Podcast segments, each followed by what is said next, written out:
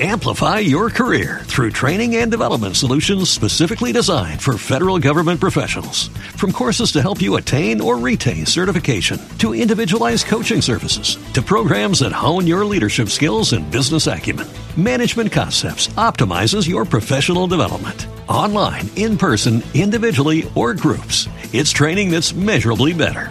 Learn more at managementconcepts.com. That's managementconcepts.com. Vamos a, comenzar con esta clase muy interesante que es, incluso a ver si alcanzamos también a ver un video, es con respecto a la Megilá de Purim y con respecto a todas las costumbres, aparentemente costumbres raras, que se hicieron o que en la fiesta, en la fiesta de Purim. En la Megilá y en la fiesta de Purim y sus costumbres, surgen varias preguntas, que quizás muchas veces nos las preguntamos y algunas veces nos dieron ciertas explicaciones, pero para entender hay varias preguntas. ¿Por qué? No fue solamente esta vez que nos salvamos en Purim, porque también hubo en otras situaciones que también a Israel estábamos a puntos de ser aniquilados, a, puntos, a punto de que, nos, de que nos acaben a todo a Israel. Por ejemplo, por ejemplo, en Misraim. En Misraim, cuando vino el faraón, cuando vino el faraón y dijo, Kola bem, ailot, ayora, tashlihu, todos los niños que nazcan tienen que ser echados al mar. Eran todos los varones, solamente las mujeres no, porque las mujeres luego se iban a casar con los egipcios. Quiere decir que hubo también en ese momento que quisieron aniquilar a todo el pueblo judío que vivía en Misraim también con el rey Siserá, también con el rey Sanjerib, que ya lo habíamos estudiado, cuando él vino eh, estaban divididos los reinos, el reino de Israel con diez tribus en el norte y el reino de Yehudá y, Binyamin con, eh, con eh, dos tribus en el, en, el, sur. Llegó el rey Sanjerib, que era un rey de Asiria, llegó y exilió a las diez tribus y las perdió. Esos son los diez, las diez tribus perdidas, las diez Shebatim. Luego quiso volver, volvió, o sea, volvió de hecho a Jerusalén para agarrar y tomar prisioneros a las dos tribus que quedaban de donde nosotros venimos, la tribu de Judá y Benjamín, y por un nes, un milagro que hubo, no pudo dominarlas y se tuvo que regresar. Quiere decir que también ahí él quiso aniquilar, a, aniquilar al pueblo judío. De hecho, aniquiló a diez tribus de doce tribus, nada más quedamos dos, dos y media. Todas las demás tribus de Am Israel se perdieron, ya no, ya, no, ya no están más.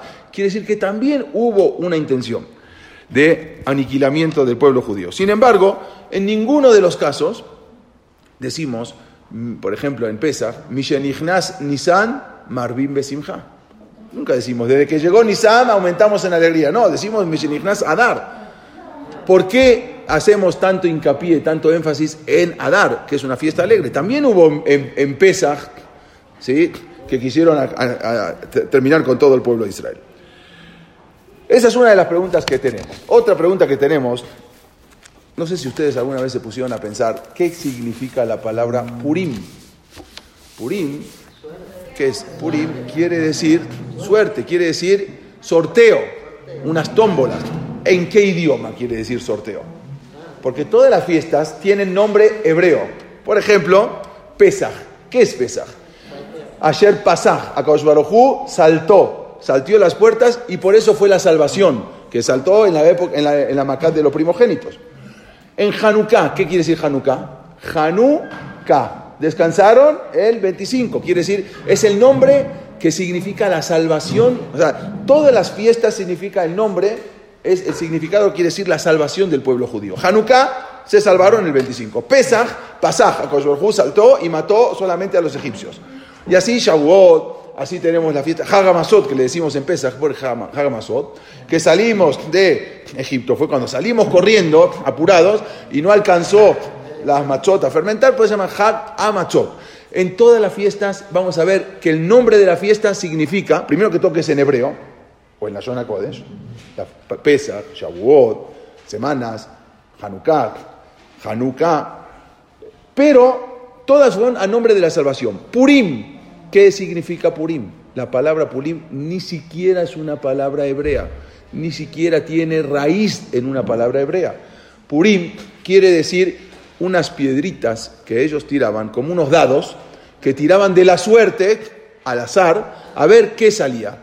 Y esos dados justamente los habían echado para saber qué día se iba a hacer al azar la aniquilación del pueblo judío. Quiere decir que la palabra Purim no es una palabra de una salvación, sino al revés, es una palabra de una destrucción.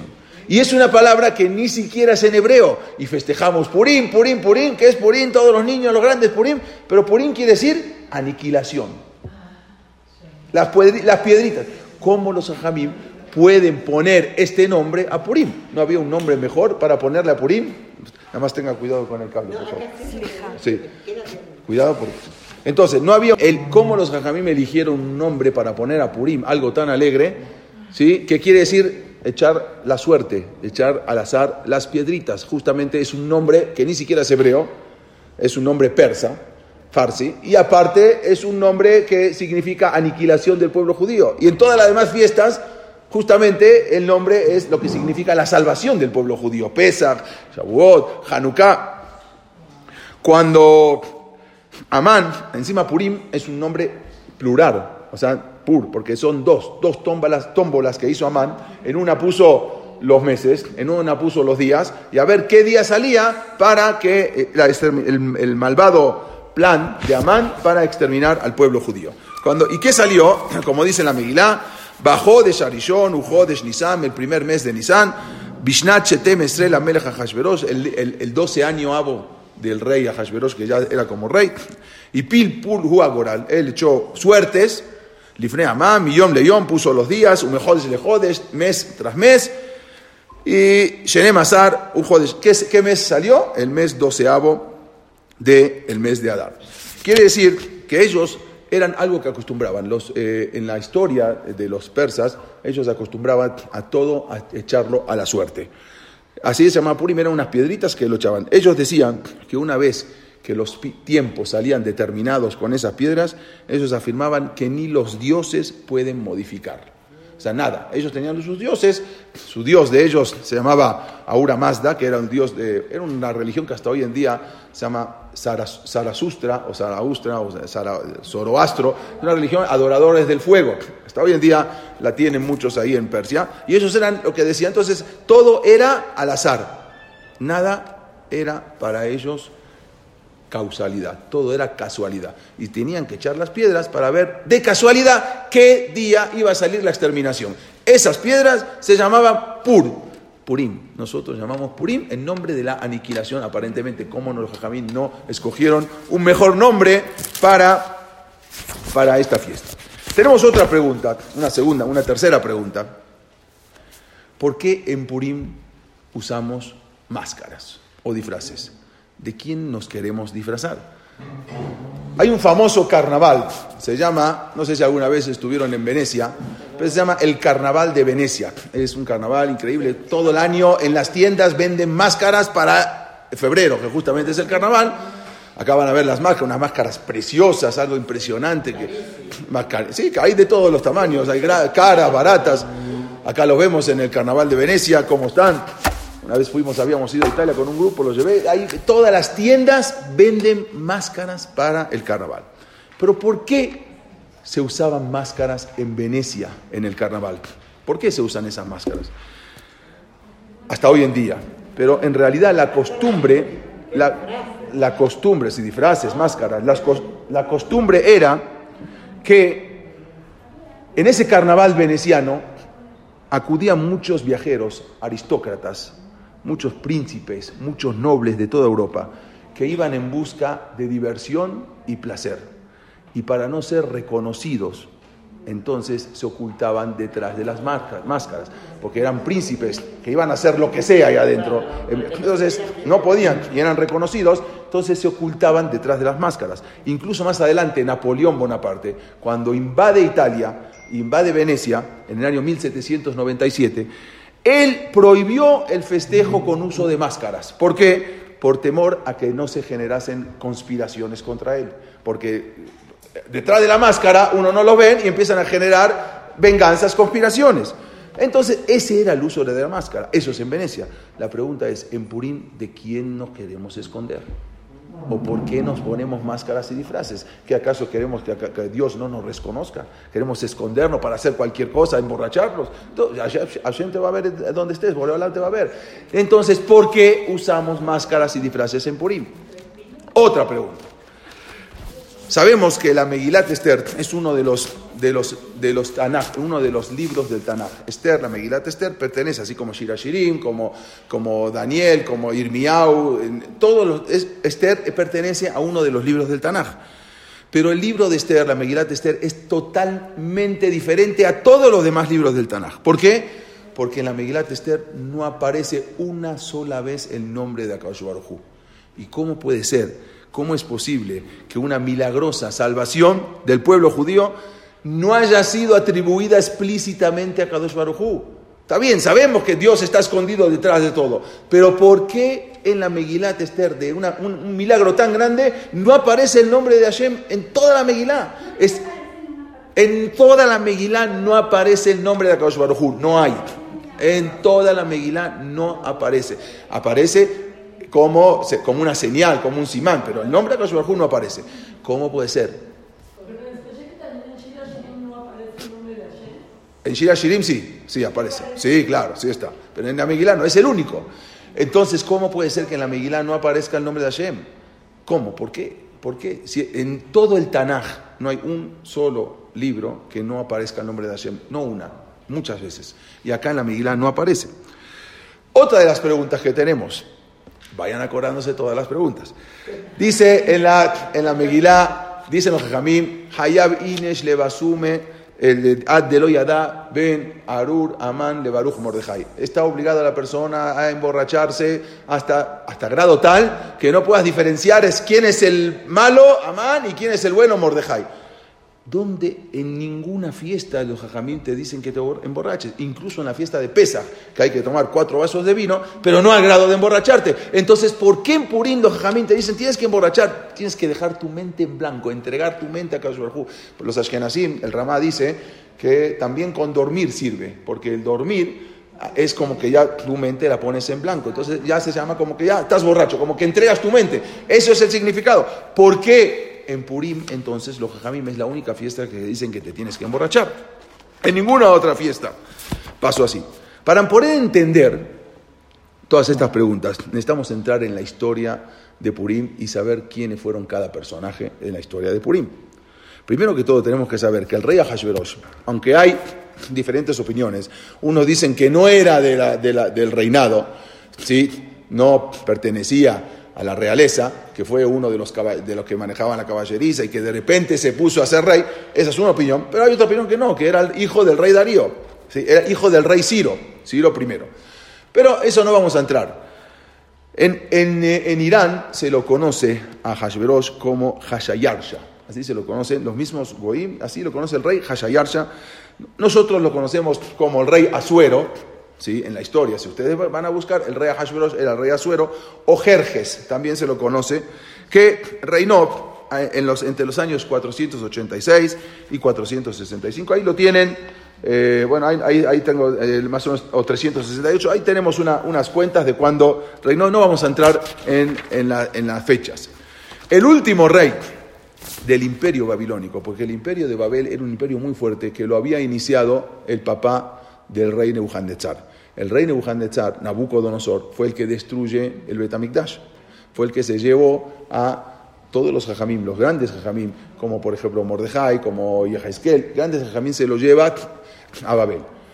Entonces, después del rey Nebuchadnezzar, sigue otro rey que se llamó Evil Merodach, y luego sigue otro rey, el nieto, hay quien dice que era el hijo también, de Nebuchadnezzar, que se llamaba Belshazzar, o para llamarlo en nombre español, Baltasar. ¿Sí? Belshazzar, este rey, ellos sabían, todos, era el rey de Babilonia, Goim. No, no, no, ah, después sacaron el nombre. Este rey Belshazzar era un rey muy importante. Este rey, hicieron, ellos sabían que los Nevi'im, en todos los Nevi'im, el, profeta, el, el Nabir Miau, él había dicho, estaba escrito en el Nabir Miau, que Israel va a estar 70 años en el Galut. Y ellos lo sabían perfectamente porque le daban la importancia a los profetas. Entonces, él hizo una cuenta que ya habían pasado una cuenta y se equivocó en la cuenta, que había, habían pasado 70 años y el pueblo de Israel no volvió al Galut. Ya no volvió, no volvió, a, no volvió del Galut, no volvió a Jerusalén. Él hizo mal la cuenta porque empezó a contar desde que el rey subió el rey, el rey Nebuchadnezzar. No tenía que haber cuento, eh, hecho la cuenta desde esa época. Cuando se dio cuenta que ya pasaron 70 años y el pueblo de Israel no volvieron, quiere decir que no se cumplió ahora la profecía, entonces dijo, ahora es el momento, y fue a los Otzarot, fue a las bodegas, a los depósitos, y saca los Kelim del Bet todos los objetos que había robado el rey Nabucodonosor, que hasta ahora cuando lo robó del Bet no lo sacó, sabían que eran objetos muy reliquias y objetos muy sagrados, pero cuando él dijo, se acabó, ya no volvieron los judíos, saca todos los objetos y los pone en la mesa para que pueda hacer una fiesta muy grande. No, se confundan, no es la fiesta de Hashverosh, la fiesta del Belshazzar. Hace una fiesta muy grande y para que todo el mundo, y obliga a todo el mundo a tomar de los vasos y de los objetos del Betamikdash.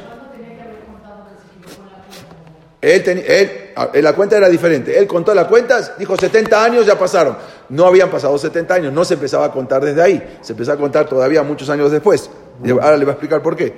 Él se equivocó en el cálculo por lo tanto, esto fue en el año 371, él pensó que la profecía ya no se iba a cumplir y como está escrito en Irmiao, él dijo así, Dios ha abandonado al pueblo judío y ya no los llevará de regreso a Eres Israel, tal como lo había prometido.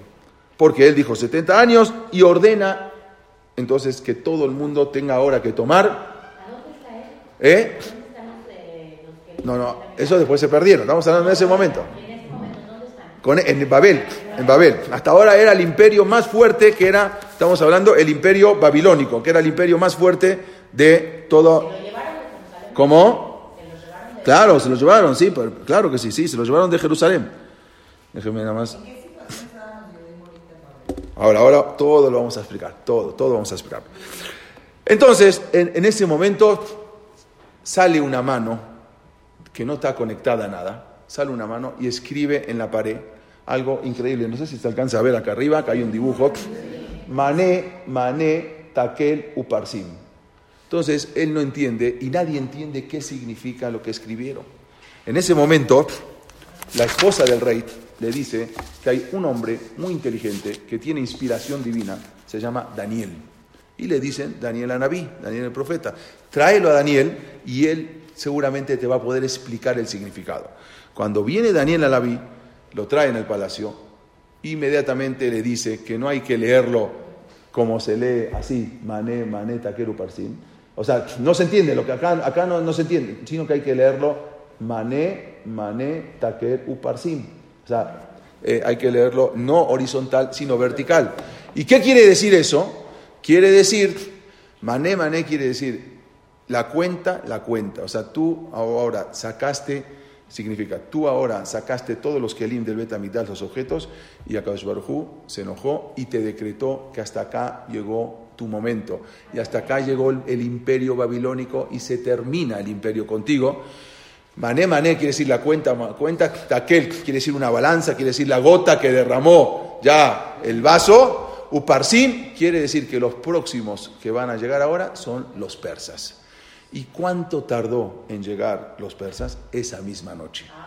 Esa misma noche se juntan el imperio medo con el rey Darío y el imperio persa con el rey Ciro, Koresh, y atacan al imperio babilónico y el imperio babilónico se acabó, se termina, ese tan imperio tan fuerte, tan grande, se terminó esa noche el imperio de Babilonia y empieza el famoso imperio persa con el rey, primero con el rey Darío, que muere al año, y luego con el rey Koresh, que era el rey Ciro, pero matan a todos los soldados y a toda la familia del rey Belshazzar por haber sacado los Kelim. Solamente dejan viva a una sola niña de cinco años. Esa niña, la hija, que era la, princesa, la hija de Belshazzar, esa niña se llamaba Basti. Y la dejan viva y se la, porque era una niña chiquita, se la llevaron, una niña bonita, era muy bonita, Basti, dice en la Gemara, en el Talmud, que fue una de las cuatro mujeres más hermosas que hubo en la, en la historia. Una niña tan bonita, no quisieron matarla, se la llevan a Basti y la crían en el imperio persa, ya no con el papá, ¿sí? ¿Eh? hija de Belshazzar. Y la crían como una princesa, pero ya no hija de... Y de ahí se acaba el imperio de Babilonia. Sí. Ahora vamos a ver, a, todos llega. Cuando eh, ya a partir de ahora todo lo tiene el imperio persa, ya no, ya no hay más imperio babilónico.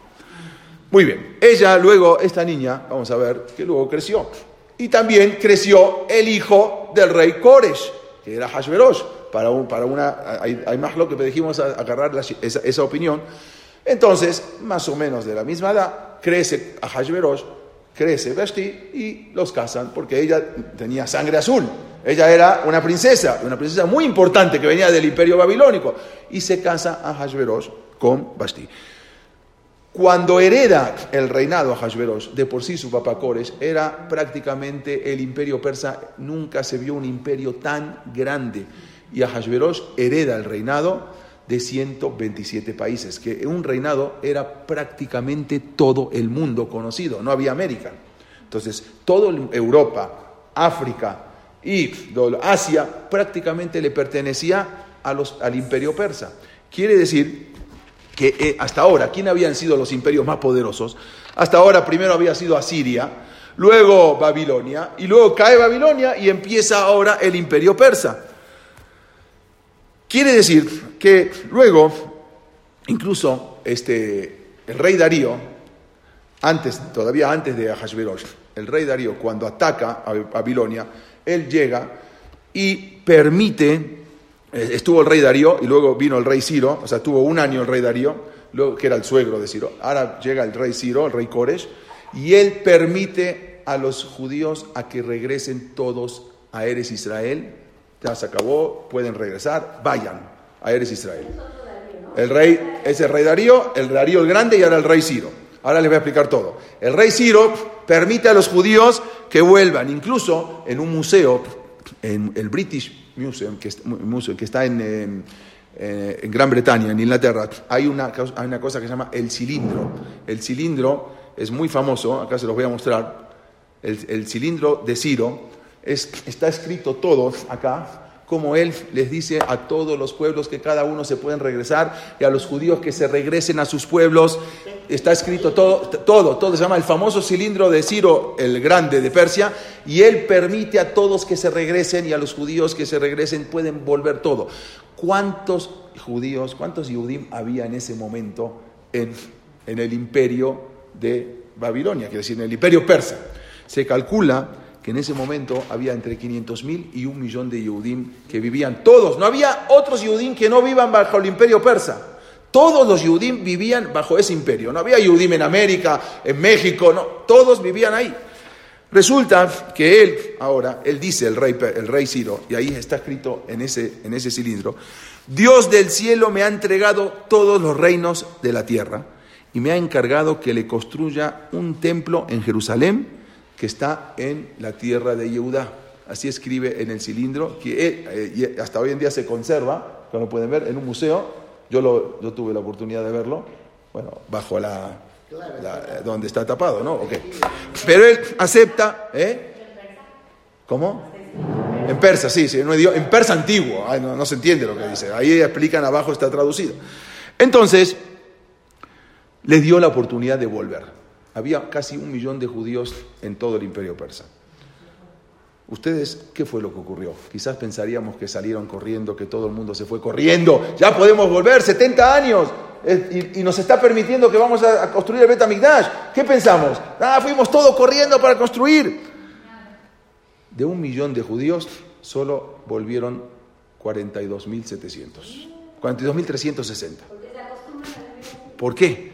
O sea, que la mayoría prefirió permanecer en Babilonia y en Persia en un exilio voluntario, ya no había obligación, ya fue voluntario, ya que no querían separarse de sus asuntos mundanos, de sus casas, de sus negocios. Estaban muy bien los Yehudim. Alguien preguntó cómo estaban. Estaban muy bien los Yehudim.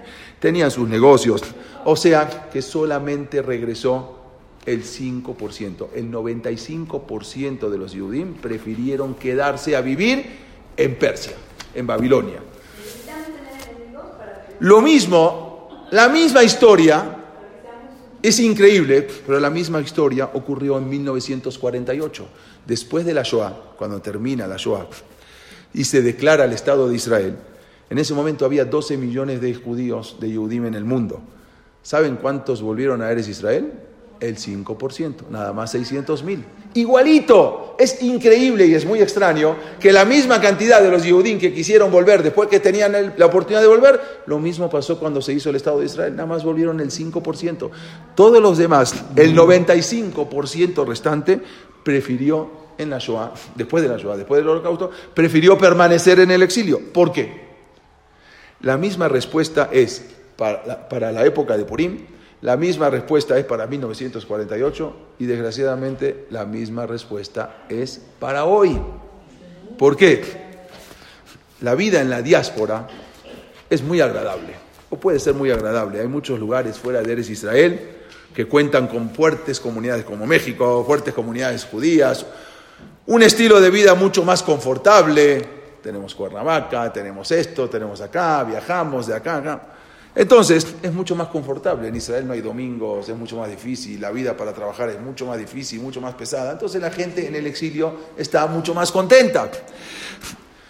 El antisemitismo que se vivió en Purim sirvió como un llamado de atención para los Yehudim que vivían cómodamente en el exilio. Y desgraciadamente eso es lo que está pasando también con el antisemitismo en el mundo. Esta actitud se repitió muchas veces en la historia. A partir de lo que ocurrió con Amán, después, muchos Yehudim se despertaron y decidieron volver a Eres Israel, con Esra y con Nehemia más adelante, pero a los Yehudim no. A Hu es algo impresionante. De vez en cuando nos da a los Yehudim en la diáspora un respiro, que estemos tranquilos. Pero a largo plazo, Dios no va a permitir que sigamos viviendo en el exilio. Llegan momentos que te dice, te tienes que ir de acá. Y cuando llega el momento a los Yehudim de Francia y se van de acá y crea un antisemitismo para que se vayan. O lo mismo con los Yehudim de Venezuela. Baruch Hashem todavía no pasó acá. Pero tenemos que estar conscientes que Akash te deja vivir en el exilio. Pero llega un momento que te dice, hasta aquí. Y también ahí prefirieron. Y nada más se volvieron el 5%. Todos los demás se quedaron. A Hashverosh, en la fiesta, él también hizo una cuenta. Y dijo, el rey Belshazzar ¿sí? mi suegro, porque era el papá de Basti, hizo mal la cuenta, pero yo hice bien la cuenta. Y ahora pasaron 10 años y tampoco se regresaron. Y según mi cuenta, los judíos se tenían que haber devuelto, como dice el Naví, como dice el profeta Irmiao. Pero ahorita no se volvieron. Por lo tanto, ahora sí, de plano, ya se quiere decir que toda esa nebuá es falsa. Por lo tanto, ordena sacar de nuevo todos los objetos que habían robado del Betamigdash, que nada más se había, utilizado una sola vez. ¿Cuándo? Con Belshazzar. Se volvieron a guardar y otra vez lo saca y otra vez se vuelve a enojar a Kadosh Baruj En el banquete, en el famoso banquete, dice la, la, Mikelim, Mikelim, Shonim, les daba con objetos de oro, eran objetos del Betamigdash. Diez años habían pasado y él ahora ordena que todos tienen que tomar de ahí. Basti era música, seguramente, porque antes se casaban muy jóvenes, seguramente pasó quizás antes todavía. Entonces, él ordena que sacan, un minuto, que, que todos los Kelim del Betamikdash. Pero en ese momento también hace una fiesta y los invita a todos, y también a los judíos, que participen de las fiestas. Pero viene Mordejai, que era el rabino principal, y les dice a los judíos no vayan. ¿Pero por qué Mordejai? Tú eres más papista que el Papa. Si entonces ahora todo es kasher, ya nos dijo a Hashverosh que va a traer Mashgiach, va a traer Meadrim y todo. ¿Por qué, quiere, ¿Por qué no quieres? Después, por culpa tuya, se fomenta el antisemitismo. Tú no quieres que nos juntemos, tú quieres que nos separemos y después nos van a odiar. Y de él ya nos prometió kasher. ¿Por qué? Dijo Mordejai, no vayan a la fiesta. La fiesta no es solamente una fiesta, es una fiesta de romper el hielo, una fiesta de asimilación que de por sí, lo que nos dice la Megilá, que cuando fueron a la fiesta, uno dice, bueno, también el decreto, tanto de un decreto de todo el exterminio del pueblo de Israel, porque, porque Dios se enojó porque fuimos a una fiesta, qué tan grave es ir a una fiesta. Pero no es la fiesta en sí. La fiesta, lo que están diciendo los jajamim es que la gente desgraciadamente ya estaba asimilada. De hecho, solamente los 42.000 que volvieron a Eres Israel, la mayoría eran gente pobre y gente que estaban casados con Goyot. Y son, por eso se volvieron, porque eran pobres, no tenían lo que perder, no había nada en, Irán y en, Babilonia, mejor me regreso a Israel, igual no tengo nada por ahí, y aparte me miran mal porque estoy casado con una goy, se volvieron, tuvo que venir Esra Sofer y decirle a todos que se divorcien de las mujeres. No, pero mi mujer está bien convertida y se tuvieron que divorciar, le hicieron caso. Pero la mayoría no volvieron, se quedaron. Era mucha gente estaba asimilada. Lo que te dice la Megilá, que la gente fue al banquete, es un ejemplo de lo que te está diciendo para decirte que la gente estaba asimilada. La gente ya se empezaron a asimilar. Y, vino, y fue la gota que derramó el vaso, cuando Mordejai les dijo que no vayan, y fueron igual. A en ese momento sacó el decreto. En este momento el decreto es que Amán iba a matar a todos los judíos. ¿Pero a dónde? ¿A cuál judíos? A todos. Porque no había otros Yehudim que vivan fuera del imperio persa. Todos los judíos vivían, incluso los pocos que vivían en Eres Israel, también el Israel pertenecía al imperio persa. Quiere decir que todos los judíos, cuando viene Amán y saca la y puri y echa las suerte, como se dice, las piedritas, las tómbolas, era para que todos los judíos que existen en el mundo sean aniquilados. Era lo que se llama la solución final, terminar con el pueblo judío.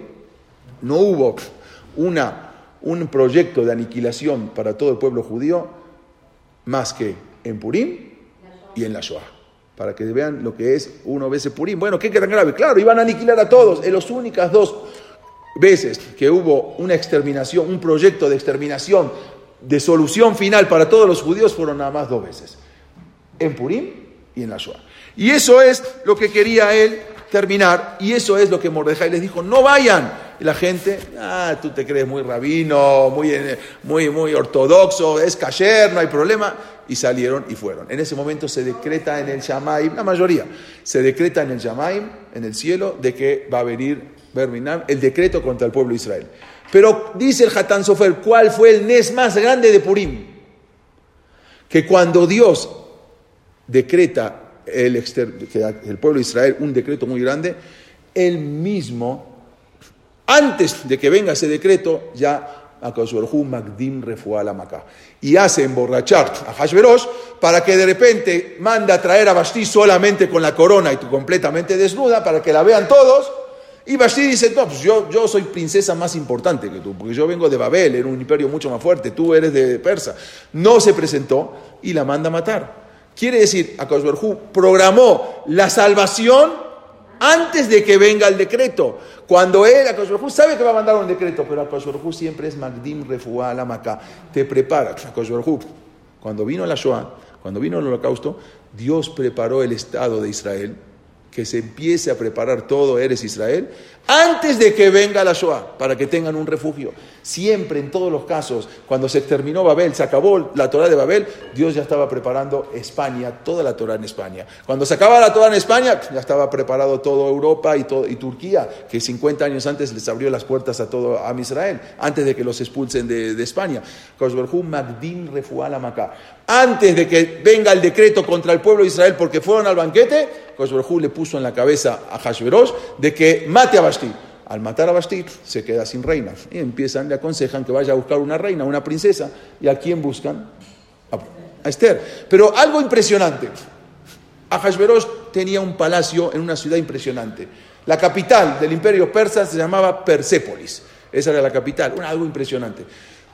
Ahasverosh quería, así como había robado todos los, los Kelim del Betamigdash, pero él también quiso tener un trono como el de Shelomo Amelech. Pero el trono de Shelomo Amelech nunca se supo, se perdió. Él quiso hacer una imitación y mandó a hacer un trono de Shelomo Amelech con los arquitectos que estaban en Shusham. Shusham era una ciudad chiquitita que eran muchos, la mayor, los, los vivían ahí, también vivían Goim, pero los Yudim vivían ahí, pero no era la capital.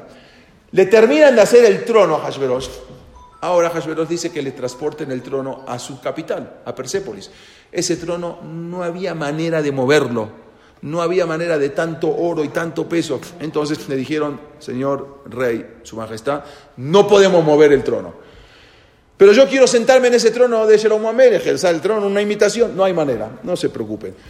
¿Qué hizo Hashverosh? Agarró todo su palacio de Persépolis y lo traslada ahora la capital de todo el reino, ¿cuál se llama? Shushan Imagínense los Yudim, este rey enemigo antisemita del pueblo judío ahora se viene a instalar en nuestro lugar. O sea, no, no, para peor, imagínense la tragedia del rey. Déjalo el rey a donde está. No, los Yudim haciendo tefilá. ¿Cómo ahora el rey, este antisemita, se viene a instalar en nuestra ciudad? No tiene otra mejor ciudad que instalarse en Shushan. Y los Yudim ven todo esto como una tragedia. Pero lo que pensamos que era una tragedia, Akadosh lo estaba preparando para que de esa misma ciudad puedan elegir a Esther y vaya y pueda tener la salvación. Entonces lo que nosotros vemos como una tragedia se transforma en una salvación. Nosotros vemos Purim, es una tragedia el nombre. Los jajamín te ponen el nombre de Purim, que aparentemente es la solución final, las piedritas, porque esa es la salvación. Todo lo que ves tú en la Megilá como algo trágico, todo no es algo trágico, todo se convierte en una salvación. Amán, que era una malequita, Amán no era ni persa ni babilonio. Amán decía Amán a Agagí, venía de Agag. Agag, ¿quién era? Agag fue un rey que el rey Saúl tenía obligación de matarlo, le había dicho Shemuel a Naví que lo mate al rey Agag, porque era el rey de los amalequitas. Y él mató a todos, pero dejó al rey Agag. Dijo, no, ¿por qué lo voy a matar ahora? Lo voy a matar después. Y lo dejó al rey Agag. Y esa noche embarazó a una mujer y luego lo mató, pero ya la mujer embarazada, y ahí salen todos los amalequim. Incluso de ahí sale Amán. Amán era amalequita. ¿Por qué ese odio tremendo que tienen los amalequim contra el pueblo de Israel? Y de Amán contra el pueblo de Israel. Porque parte de la ideología de Amalek es que todo ocurre al azar. Todo es casualidad. No hay Dios que dirige las cosas. Esa es la historia de Amalek. Y lo mismo era Hitler. Hitler decía, no hay Dios. Hitler, ¿por qué odiaba tanto a los judíos? Porque los judíos traían la ética al mundo. Y él decía que la raza aria es la que predomina por todos. Y por lo tanto no hay ética, no hay nada, no hay Dios, no hay... Nosotros somos la raza más fuerte y la raza aria. Así decía. Y Amalek es lo mismo. Ellos decían, no hay un Dios que dirige las cosas. Esa es la negación de la realidad. Por lo tanto... Esta fiesta que llamamos Purim, Purim, que es suerte al azar, nos viene a enseñar que nada pasa por casualidad. Por eso el nombre de Purim, para que sepas que nada es casualidad. Desde el momento que Amán efectuó el sorteo, a partir de ahí todo se volvió en su contra. Desde ese momento que él echó el sorteo, todo se volvió en su contra. Amán preparó un árbol. Dice la Megilá, ¿saben cuánto era la, horca que preparó Amán? 25 metros. O sea, 25 metros, para que se den una idea, es un edificio de 13 pisos. Imagínense, en la época de Amán no había edificios, no había rascacielos ni edificios, no era Nueva York. Y de repente uno que pone un árbol de 13 pisos. No existía una construcción de 13 pisos. ¿Para qué? Para que todo el mundo vea dónde voy a colgar a Hashverosh. Entonces, imagínense, ¿dónde voy a colgar a Mordejai? Imagínense, la gente decía, ¿y eso qué quiere? ¿Y eso? se veía de todos lados. ¿Y eso qué es? Eso es una horca. ¿Para quién? Para Mordejai. Todo el mundo sabía que esa era la horca de Mordejai. No había esa fe, no había duda. Se veía de todos lados, del palacio, de todos lados. Un edificio de 13 pisos en el desierto se ve a kilómetros. Bueno, él hizo una horca. ¿Eh? No, no. Entonces, ¿qué pasó con esa horca? ¿La preparó para qué? Para matar a Mordejai. Imagínense Mordejai y todo el pueblo de Israel leyendo Teilim. Hashem, por favor, salva. ¿Quién era Mordejai? Era el rabino principal de todos lados, de toda la, de toda la comunidad, del Sanedrim. Era uno de los Anshekenes de Akedolá. Él haciendo tefila. Esa noche se presenta Amán en, a las 3 de la mañana en la casa del rey Ahashverosh. ¿Para qué? Él, esperaba recibir honores del rey. Y ahora Resulta que a le dice, oye, dime una cosa, qué bueno que viniste, me quedé en la duda toda la noche, no podía dormir. ¿Qué se le hace a una persona que salvó al rey y no el rey no, lo gratificó? Él pensando era para él. No, hay que agarrar el caballo principal del rey, pasarlo por la calle y decir, caja ya la isha la mele caro, así hay que hacerle al rey. Él pensó que era para él. Bueno, ¿sabes qué? Ahorita mismo ve y dale los honores a, a Mordejai. De repente él fue a buscar honores y ahora en un minuto se cambió todo y ahora tiene que brindarle honores a quién? A su acérrimo enemigo, a Mordejai. No podía creerlo. Mordejai en ese momento estaba temblando de miedo porque sabía que esa horca que todo el mundo veía era para ahorcar a Mordejai. Claro, ¿cómo no? Todo el mundo sabía. Sí, sí, era una horca que se veía de a kilómetros. En ese momento, luego vino Jarboná y le dijo al rey Hashverosh, ve esa horca que está ahí, eso es lo que construyó para, para matar a Mordejai. Ahí, ah, perfecto, que lo cuelguen. Y terminó colgado de ahí, ¿quién? Amán.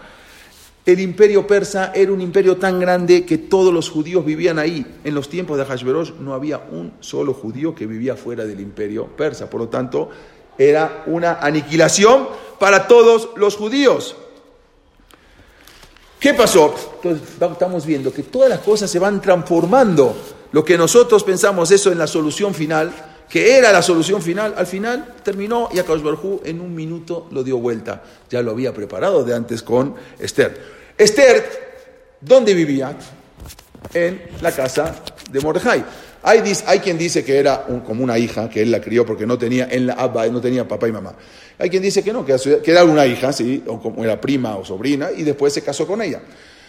Y se la llevan a Esther, ahora el rey se quedó sin esposa, porque manda a matar a Basti, y, entonces empieza a buscar de todos lados. Pero obvio que va a buscar de donde él está primero, porque se mudó. Entonces ahora se llevan a Esther. Esther estuvo cuatro años escondida sin salir de la casa, porque sabía que era muy elegible para el reinado. Y no salió de su casa cuatro años, pero no obstante, del Shamain le dijeron, igual te vamos a buscar. Y mandan a buscar y se la llevan a Esther al palacio de Ahashverosh.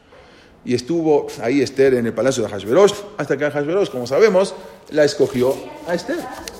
Hay, hay quien dice que estaba casada con Mordejai y hay quien dice que no, que era solamente un...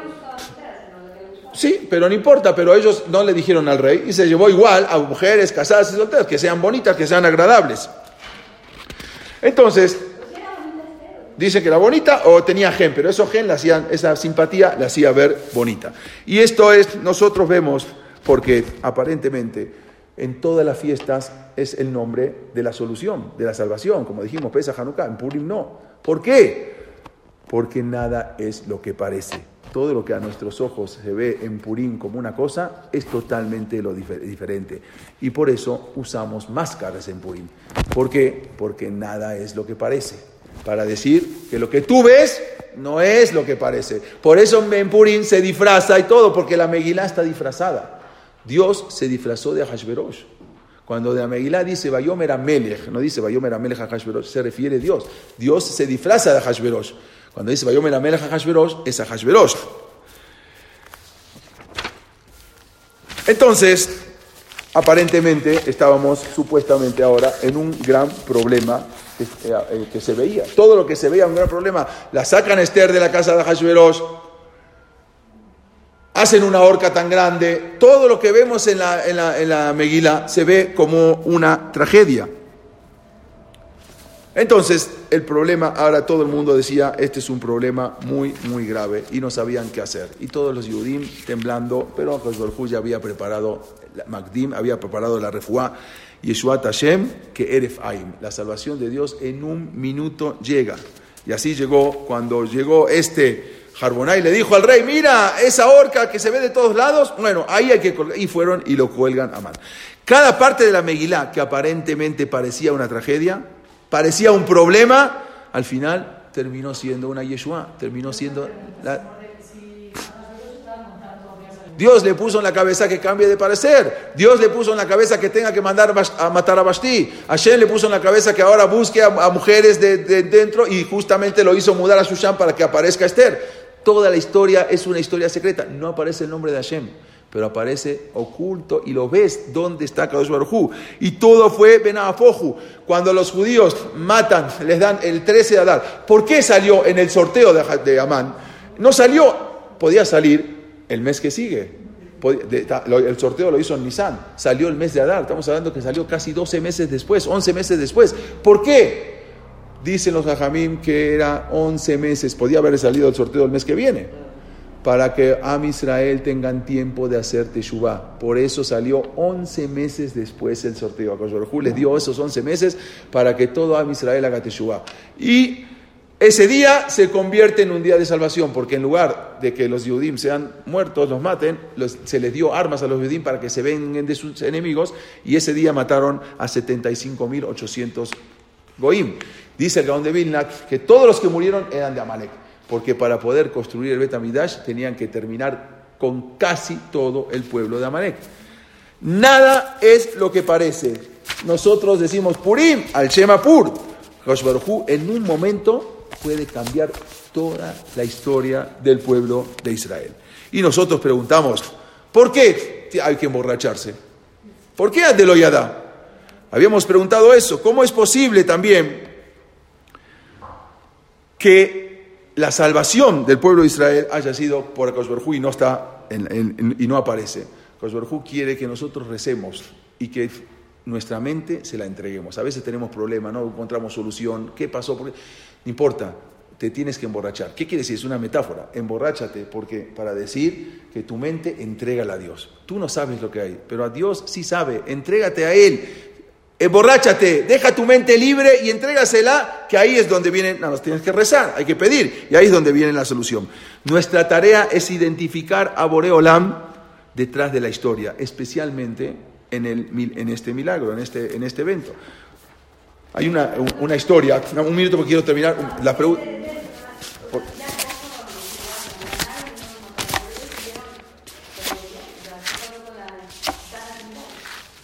Por eso hicieron Teshuvah. Dijimos, tuvieron 11 meses para hacer Teshuvah. Y vieron y supieron, mucha gente hizo, la mayoría hizo Teshuvah. Justamente lo que dijimos.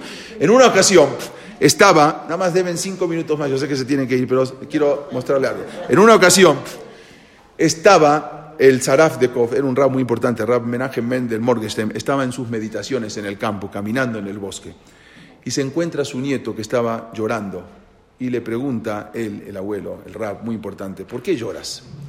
El niño le respondió, lloro porque estábamos jugando a las escondidas. Está bien, entonces qué bueno, estás jugando, ¿por qué lloras? Y respondió, porque nadie me encontró. Pues, entonces tienes que estar contento. Ese, ese es, e, esa es la finalidad, que te escondas y que no te encuentres. Al contrario, debes estar feliz. No, abuelo, mis amigos me hicieron una broma pesada. Ellos me dijeron que si yo me escondía, ellos me iban a buscar. Entonces, yo me escondí. Y ellos, en lugar de buscarme, se fueron a su casa. Y me dejaron escondido solo, como un tonto. Al principio yo estaba feliz, estaba contento. Nadie me busca, nadie me encuentra. Qué bien que me escondí. Pero cuando pasa el tiempo, me di cuenta que en Colbe Erone no hay voces, nadie contesta. Entonces ahí me di cuenta que mis, compañeros, en lugar de buscarme, se fueron cada uno a su casa y me hicieron una broma. Cuando pasa el tiempo y el tiempo, el tiempo, ahí me di cuenta que nadie me buscaba. Por eso estoy llorando. El rebe de Kos, su abuelo, en ese momento cuando escuchó al niño se puso a llorar y dijo, eso es exactamente lo que pasa con Akadosh Barujú.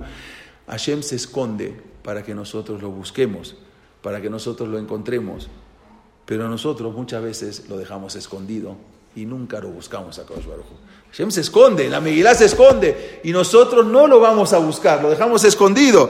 Y eso es lo que nosotros tenemos que hacer. Nadie trata de buscarlo, nadie trata de descubrir su presencia. Eso es lo que nosotros los Yudim debemos tratar. La esencia de la Torah es buscar, aunque no lo vemos. La Megilá te enseña dónde está Kadosh Baruj Ni una vez aparece mencionado. Búscalo, vas a ver en todos los Nisim que todo lo que nosotros pensábamos que era algo trágico se transformó en una Yeshua. Y vamos a ver dónde está Baruj En la Megilat dice que cuando ya habían eh, exterminado a todo el pueblo, ya terminaron, los judíos ganaron la guerra, dice la Megilá, Bayomer Amelech le Esther, le dijo el rey, no dice el rey a Hashverosh, le dijo a Esther Amalcá, Shushan Avirá, allá en Shushan, Aregú a Yehudim, mataron los Yehudim, Beabed Hamesh Meot, ya mataron en Shushan solamente 500 personas, y aparte 75 mil personas en todos lados. Y mataron ya Etaseret de Amán, también colgaron a los 10 hijos de Amán. Amán tenía 11 hijos. Eran 10 hombres y tenía una mujer, pero esa mujer se suicidó cuando estaba caminando Amán con el caballo y decía, así hay que hacer a, a, sale la hija del balcón y ve y se da cuenta, pensó que Amán estaba arriba del caballo y, y, y Mordejai era el que llevaba el caballo. Entonces agarró donde hacían las necesidades y se lo echó en la cabeza, pensando que el que iba arriba del caballo era su papá. Cuando se da cuenta que es Amán, Su papá se suicida, se tira del balcón y se suicida. Por eso dice que la Meguila que volvió, cuando vuelve a Amán, ese Abel Bejafuy Rosh, volvió de Abelut porque había fallecido su hija. Esa fue su hija. Aparte tenía diez hijos que los colgaron, los mataron y ya los enterraron. Viene Esther y le dice, le dice el rey, ¿qué quieres más que te haga Esther? Y le dice Esther, y Tov, si al rey le parece bien, y Natengan Mahar, dame también Mahar. Mahar es mañana y también quiere decir el día de mañana. La Yehudim, Hashem por favor, dame a los Yehudim, que data yom betaseret bene Amán mitru es, déjame colgar a los diez hijos de Amán. ¿Cuál colgar? Si ya los, ya los mataste y ya los enterramos y están bajo tierra y ahora me estás pidiendo que mañana otra vez los cuelgues, ya acá está, dice ya la Megilá ya cuenta que mataron a los hijos de Amán. Y dice, Amán, dice Esther, betaseret bene Amán mitru es, déjame colgar de nuevo a los hijos de Amán. ¿Cómo colgar? Si ya están enterrados. Por otro lado, en la Megilá, algo que hoy lo podemos entender, pero hace 80 años no se entendía. En toda la Megilá hay que copiar, hay que escribir la Megilá. Pero hay unas letras chiquitas en la Megilá, que acá vemos cuando dice Bet Parshandat, acá hay una, una, lo vamos a ver mejor acá, una tab chiquita que es 400. Y luego tenemos, más acá abajo, una Shim chiquita que son 300. Y acá tenemos una Zain chiquita que son 7, son 707. Y una Bab grande y así hay que escribir la Megilá. Es más, si no la escriben así la Megilá, es Pesulá. Y así había que escribirla hace dos mil años la Megilá, y hace mil años, y hace 500 años, y hoy en día todas las Megilot se escriben de esa manera, que suma 407 más la Bab, que es el sexto milenio, que es a partir del sexto milenio. Ahora estamos en el sexto milenio, quiere decir a partir del año 5000, 5407. Hay que escribir esto en la Megilá, que son los 10 hijos de Amán. Y cuando en la Torah dice la palabra Et, Et es le rabot. Siempre que cabet et abija, et meja. ¿Por qué et? Siempre et es para aumentarte algo. Y acá te viene a decir todos los hijos de Amán, beet pasandata, beet y separado, te vienen a aumentar algo.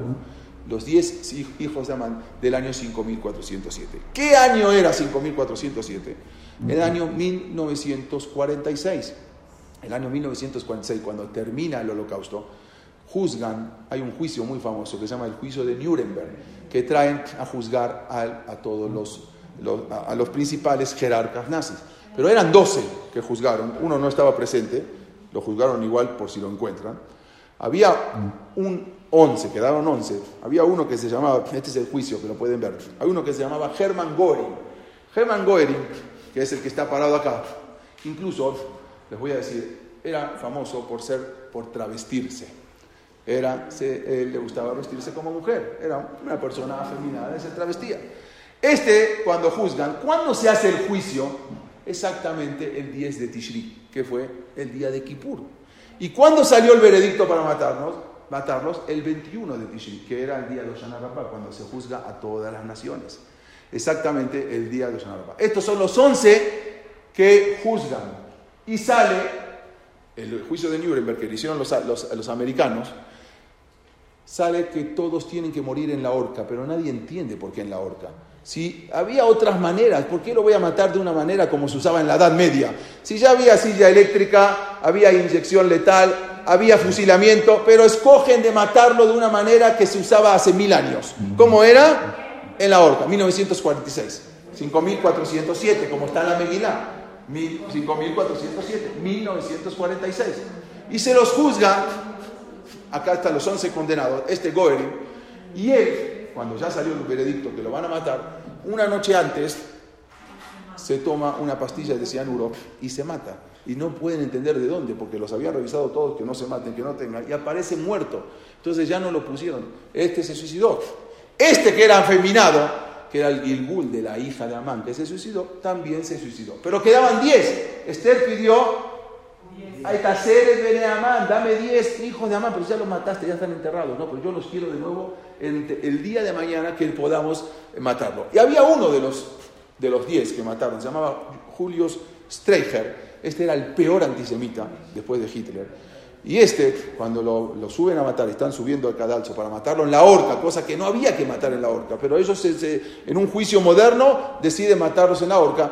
Este, cuando está subiendo, y las últimas palabras, todos decían Hi Hitler y morían. Este dijo, yo me entrego al reino de Dios y nadie entiende por qué. Dice Purim Fes 1946. Si ni siquiera era Purim, era Oshana Pero él no entiende por qué le salió de esa boca Purim Fes 1946. Y Julio Streicher, en el momento de Osanar cuando lo están matando, dice, eso nadie lo puede entender por qué. Esther pidió 10 y le dieron 10. Esther pidió colgar a 10 y le dieron colgar a 10. Ahora vamos a entender esto, es un video que ya lo vieron.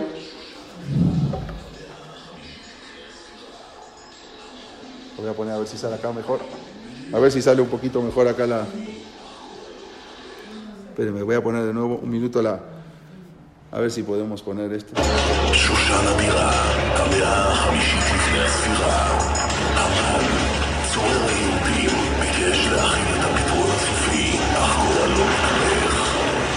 ואת עשרת בני המן בן המדדה, צורר היהודים, הרגו. ותאמר אסתר, על המלך טוב, יינתן גם מחר ליהודים אשר בשושן לעשות כדת היום. ואת עשרת בני המן יתלו על העץ. עשרת בני המן נהרגו. מדוע אם כן מבקשת אסתר שמחר יתלו אותם? готовы.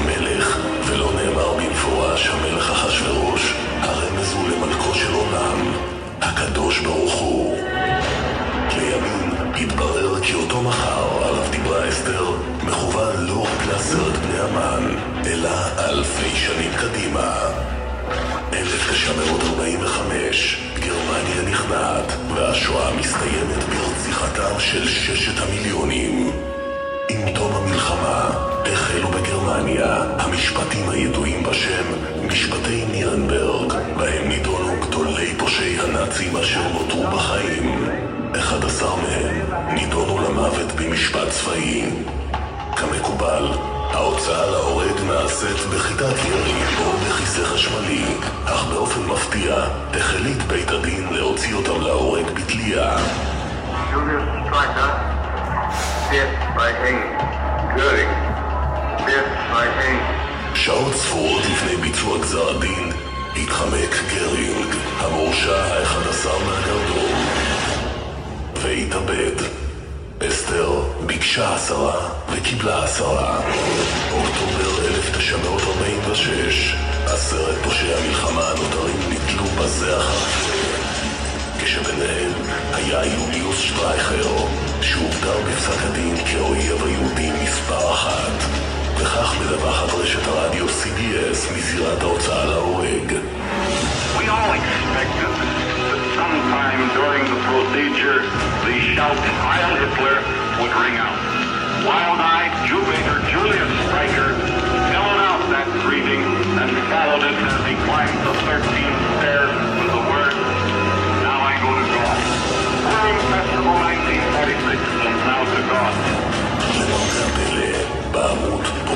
כתובים עשרת בני המן במגילה מצויות שלוש אותיות חריגות קטנות היוצרות את המילה תש"ז. הלוא היא שנת 1946, שנת הוצאתם להורג של אותם עשרת פושעי המלחמה הנאצים.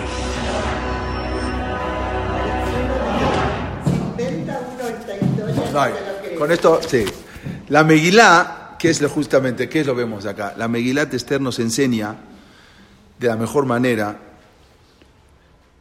que Dios siempre envía la cura antes de la enfermedad. Hu manda siempre, dice el Hat- el Hatán Sofer que ese fue el Nes más grande de toda la Megilá, Hu creó la curación, la salvación antes. Todo lo que aparentaba ser un desastre, en retrospectiva fue bueno. Al final de la historia, el pueblo judío mira hacia, hacia atrás y siempre va a ver que todo fue increíble. Es por eso que en Purim los Yehudim se emborrachan hasta no poder diferenciar entre Baruch, Mordejai y Aruramán. ¿Por qué? Esto nos, re- nos recuerda que incluso cuando pensamos que no tenemos control, Dios siempre está controlando todo. Cuando pensamos que estamos borrachos, que en nuestra mente no hay control, Akash está controlando todo. Por eso dice que hay que emborracharse o dormir. Incluso lo que parece ser la situación más terrible, en realidad es todo lo que está sirviendo, todo sirve para cumplir la voluntad de Hu. Nada es lo que parece. Y todo esto, por esto, justamente en Purim, se acostumbra a usar máscara. ¿Por qué? porque nada es lo que parece en la Megilá. Todo lo malo que parecía suceder por casualidad fue en realidad planeado minuciosamente por Dios para que así se hagan las cosas. Nada pasa por accidente. Hay un diseño y un diseñador para todo. Ese es Boreolam. Esto de hecho resume la historia del pueblo, del pueblo de Am Israel, desde la salida de Egipto hasta ahora, que vemos cosas y no entendemos. Nada es lo que parece. Todo hay un diseño, hay un arquitecto, ese arquitecto es Akash Igual que la historia de Purim, después de los acontecimientos nosotros miramos para atrás y vemos como todo encaja en su lugar. Nada es casual, todo tiene razón, todo tiene un efecto. El efecto de Akash asegura que incluso en los peores, las peores circunstancias, los Yudim tengan una manera de sobrevivir para poder cumplir la misión en el mundo y que Am Israel permanezca Jai Bekayam hasta la llegada de Mashiach. Todo esto es lo que nos enseña Megillah, justamente es, cada vez es una de las costumbres, todas las costumbres es entender ahora por qué no está Kaush Baruj en la sí está, nada más que está detrás, tú tienes que buscarlo. ¿Por qué usamos máscaras? Porque nada es lo que parece. ¿Por qué el nombre de Purim? Porque Purim, en lo que pensábamos que era una cosa trágica, al final terminó siendo una salvación. Hasta acá. Ah, gracias, gracias. Hasta acá. Amplify your career through training and development solutions specifically designed for federal government professionals. From courses to help you attain or retain certification, to individualized coaching services, to programs that hone your leadership skills and business acumen, Management Concepts optimizes your professional development. Online, in person, individually, or groups, it's training that's measurably better. Learn more at managementconcepts.com. That's managementconcepts.com.